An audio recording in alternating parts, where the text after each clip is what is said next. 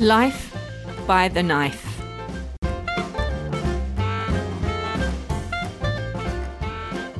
Julie Wilson's long manicured fingernails outlined the hollows under her eyes, the thickening jawline, and the crepe skin neck. Bending forward, she looked at herself critically in the mirror and was suddenly conscious of her age. No, forty was not old, but it certainly was not young. Looks were a tool of trade for Julie, and during the last few years had cost her a good deal of money. Her job in public relations for a large hotel required a slim, well presented woman with plenty of confidence, and as the looks were diminishing, so was the confidence. With a sigh, the arguably middle aged woman checked out her bank statements. They had seemed healthy enough before her critical self scrutiny, but with a complete renovation of body parts by the surgeon's knife, it might become decidedly slimmer. She reached for her mobile. Hi Trish, it's Julie. Her older sister Patricia responded warmly. The two women got on well enough, even though they did not overuse their family relationship. They had both taken up residence in Australia ten years before, after a few financial skirmishes in the States. Life in Melbourne had gone smoothly at first, but after five years, both had decided to move again, this time due to man trouble. Each had found the right man and considered them as husband material, but apparently the men already had wives who were reluctant to give up their marital claim. So, for the last five years, they had been living and working in the Sunshine State. They exchanged gossip and spoke of personal matters until Julie took an opportunity to change the subject. Um, I was wondering if you could give me some idea of how much all your makeover ops cost? Just in round numbers? The phone went quiet for a moment as Patricia reflected and then said, Well, I guess you're talking about the three ops face, boobs, and liposuction. Yes. I'm talking about the whole works. I'm afraid the time has come to do more than put a finger in the dam. I need a whole reconstruction program, like you. She added as only a sister could. With open admission, Patricia gave her a rundown of the outlays she had made over the last couple of years, and the figures made Julie wince. Hell. I just don't have that kind of money. Any chance it can be done through medical health benefits? Not a hope. There was a pause for a moment, then a chuckle, before she added, Mind you, there was before stopping abruptly. She hesitated even after Julie kept pushing. But what? Finally, she gave in. Well, when I was in hospital the last time, I heard of this surgeon, apparently an excellent one at that, who was prepared to cut costs. Julie was intrigued. I like the sound of him. Her sister continued reluctantly. Well, apparently he's a horny toad and often makes overtures towards his patients, which of course is madly unethical. Then, if you're smart enough, you can sort of persuade him to put in an extremely low account as sort of payoff. Julie listened with mounting interest. What's his name, and how do I get in touch with him? Patricia suddenly changed her attitude. Hey, sis, cut the crap. Surely you wouldn't consider going ahead with a plan like that. You've got no idea what you would be getting into. She began to remind her sister about some of their escapades in Melbourne, but from the languid voice at the end of the line, realized it was no use. She was right. Julie wasn't listening. She was gyrating in front of the mirror, picturing how she would look with a tummy tuck and new, pert breasts. It's getting better. How do I get in touch with him? was her only response. Six weeks later, Julie was sitting up in a hospital bed, feeling nauseous, with a racking headache. Her body resembled an Egyptian mummy in its elastic corset, but she had been assured all the operations had been successful, so it was worth the pain. And, of course, the price was negotiable. Not that she intended paying it. Not now that she had what she wanted, even though Dr. Nicholas Heil was quite a dish. Julie stretched out for a glass of water and a couple of painkillers and made herself comfortable for sleep. Comfortably installed in his expensive medical suite in Wickham Terrace, Dr. Nicholas Hyel had very different thoughts about his investment. He was under the impression that he was going to get a good return on his time and effort. Not him personally. This particular patient was a bit too old for his taste, but he knew plenty of business acquaintances anticipating good returns on their favors. Setting up a practice like his took money, and that needed backers. Then there were the bookies. Stressful work like surgery needed recreation, opportunities for excitement, and the adrenaline to run.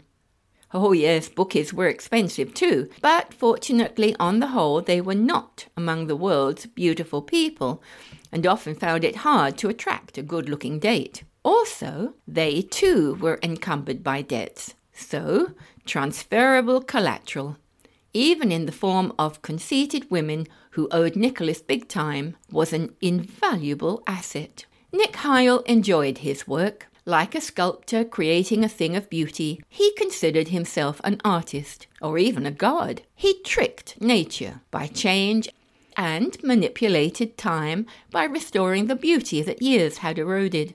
Therefore, he had no guilt when entering patients into the health scheme to suit his own needs and even less when he extracted the payment necessary to execute them. And so it was that three months later, Julie's world crashed. She had received a call from Dr. Hyel suggesting they meet in a small bistro in the West End. She had been tempted, but knowing the evening would carry expectations, she demurred delicately. She was not surprised when he insisted more strongly, but upset when he delivered his final remark, which Julie construed nervously to be a threat. Miss Wilson, if you value your pretty new face, I strongly suggest you go to the High Hopes Bar at 8 o'clock next Friday. She had tried to ring Trish to tell her of these rather nasty developments and ask her what she thought he had meant, but her sister was unusually unsympathetic. Come on, be practical. You've gained about $50,000 worth of product. You didn't think it was for free, did you? And it isn't the first time you've promised sex for a payoff. You've got a car in the garage to prove it. Look, get real, woman. You know what you were getting into. But Julie had not known. She had thought she could control the situation to suit her. She always had in the past. So she went to the meeting place with confidence and a $50,000 smile. However, once she saw the stranger sitting at the pre-arranged dim corner, the smile came off in a hurry. She finally had a glimmer of what was expected of her, and the confidence waned. He was a fat man, not particularly unattractive, but with a florid complexion and rough, coarse manner. As she approached the table, a grin flickered on his face, like a cat who had been expecting cream and got it. Good old Nick is certainly churning you lovely girls out at quite a rate. Let's have a drink. Then we can go on to a place just a little more intimate. This was accompanied by a leer and a wink. Julia's hospital nausea returned triplefold, and her reaction was immediate. I'm I'm so sorry. I really am. There has been a big mistake. She blurted out, and in one swift movement turned for the door. She was aware of him rising, possibly more in bewilderment than anything else, before she literally began to run from the room. Outside in the main street, she was thankful that her car was parked nearby and drove as fast as she could to Patricia's apartment. Once installed in her sister's sophisticated unit at Dockside, Julie found her tension easing as she laughed her embarrassment into her scotch. I I don't know what came over me. It was silly. Stupid. I was expecting to meet with Dr. Hyel himself. But this guy, well, he was gross. Even so, I should have had a civilized drink with him. Then when he wanted to move on, I could have just acted as if Hyel had set up a blind date for me. Maybe made an excuse. Wished him well, then left. Instead of that, I ran, like a kid. Trish paced the floor, and when she finally sat down in front of Julie, her attitude was anything but easy. Look, you little idiot, this was no blind date. You're in deep shit, and I don't want to be part of it. I want you to have your drink, then get the hell out of here and take my advice. Ring Heil, apologize profusely, and tell him you'll do what he wants. Julie looked at her sister's angry face in bewilderment. What do you mean? Have you gone crazy? I warned you at the beginning. I didn't think this a good idea. I wish I hadn't mentioned it, but I admit I didn't realize myself then just what was going on. What do you mean? Julie's voice was still bland, but inside she was very frightened.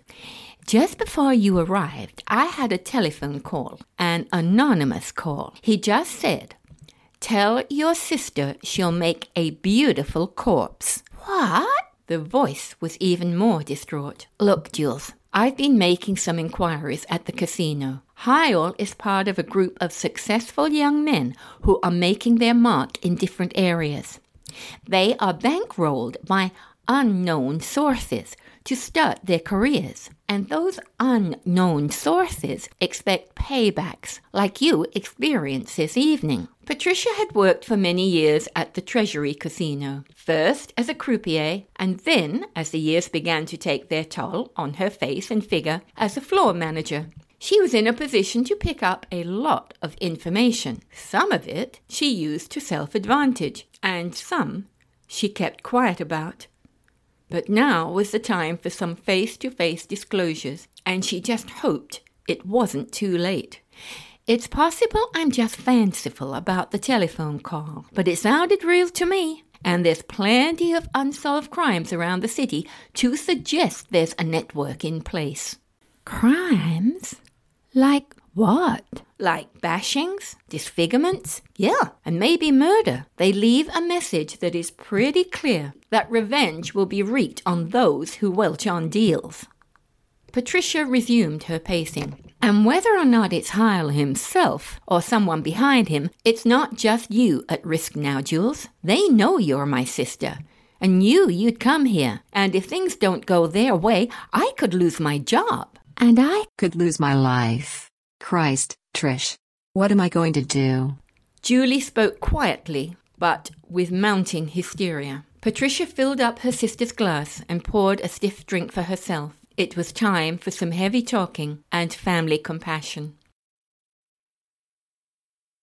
The following afternoon, Julie found herself alone and heading south on the midday train. Her gaze was constantly drawn to her newly created identity, reflected in the window of the grimy carriage window. Trish had raided a cast off clothes trunk that stored the history of her student days. Always inclined to be the more outrageous of the two, the once highly fashionable Patricia now kept the clothes for Halloween. The final selection bordered on farce. A black sheath, discarded two decades before, was accompanied by scarlet tights and high stiletto sandals.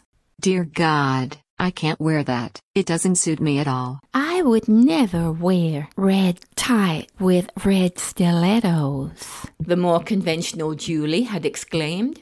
That's the whole point. Trish had responded with irritation, and added a blonde curly wig to cover Julie's dark urchin cut. The addition of an abundance of cosmetics completed the transformation. Although Julie felt ridiculous, more importantly, she agreed she looked nothing like her usual self, and she needed to know that to give her the courage to make a getaway.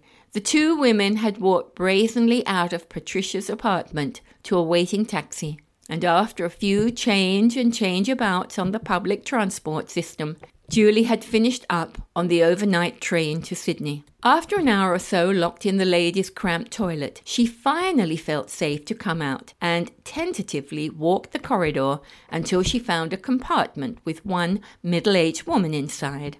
As the train sped further and further away from her home, her job, and her life, she had time to reflect on the last few weeks. She had replaced her fading beauty by a few fading scars, but had lost a hell of a lot more. Never one to save a cent from a liberal income, she was now conscious that everything she owned was in her apartment, and most of that was on payment plans. Anyway, only God knew when she would feel safe to return there. It was late and cold when Julie got off the train at Sydney's Central Station. The early dawn light was still an hour or so away. With little credit to draw on, and only the few dollars Trish had given her, she had little money to waste in a hotel. She walked across to Hyde Park, where she found an empty seat she could rest on before the chore of job hunting and re establishing a life. It began to rain lightly, and she shivered, thinking longingly of her cosy apartment back in Brisbane. Hey, lady, you look cold.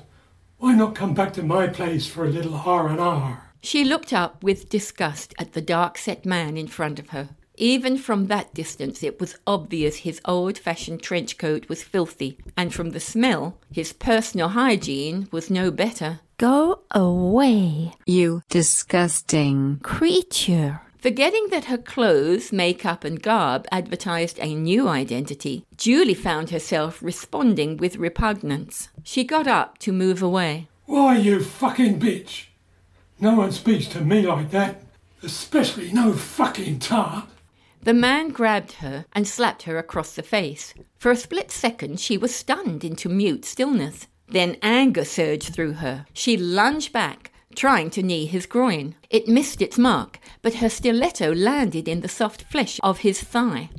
They both fell to the ground, their bodies writhing in the shadowy moonlight. With monumental effort, Julie pulled herself away and tried to stand, but her ridiculously high heels could not take her unbalanced weight, and she fell down again. The man grabbed once more, this time clutching at her leg. She thrust and kicked until, with satisfaction, once more felt the softness of flesh. The stiletto had found the socket of his eye.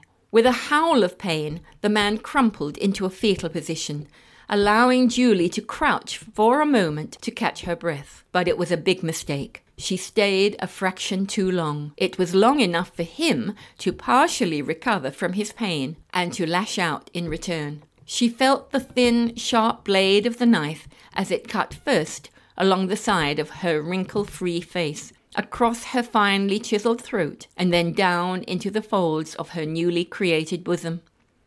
She could not feel much pain at first. Rather, she was fascinated as the early morning's rays of the sun shone with an eerie brightness on the bright red blood that was forming a tapestry of fine rivulets now trickling down her arm. A state of calmness invaded her as she lay on the damp grass. She couldn't move, so she no longer had to fight to defend herself. She could just lie and rest. In fascination, she watched the bright red blood as it continued its trail. And indeed, the last thing the fashion conscious Julie could think of was how well the color coordinated with her scarlet tights.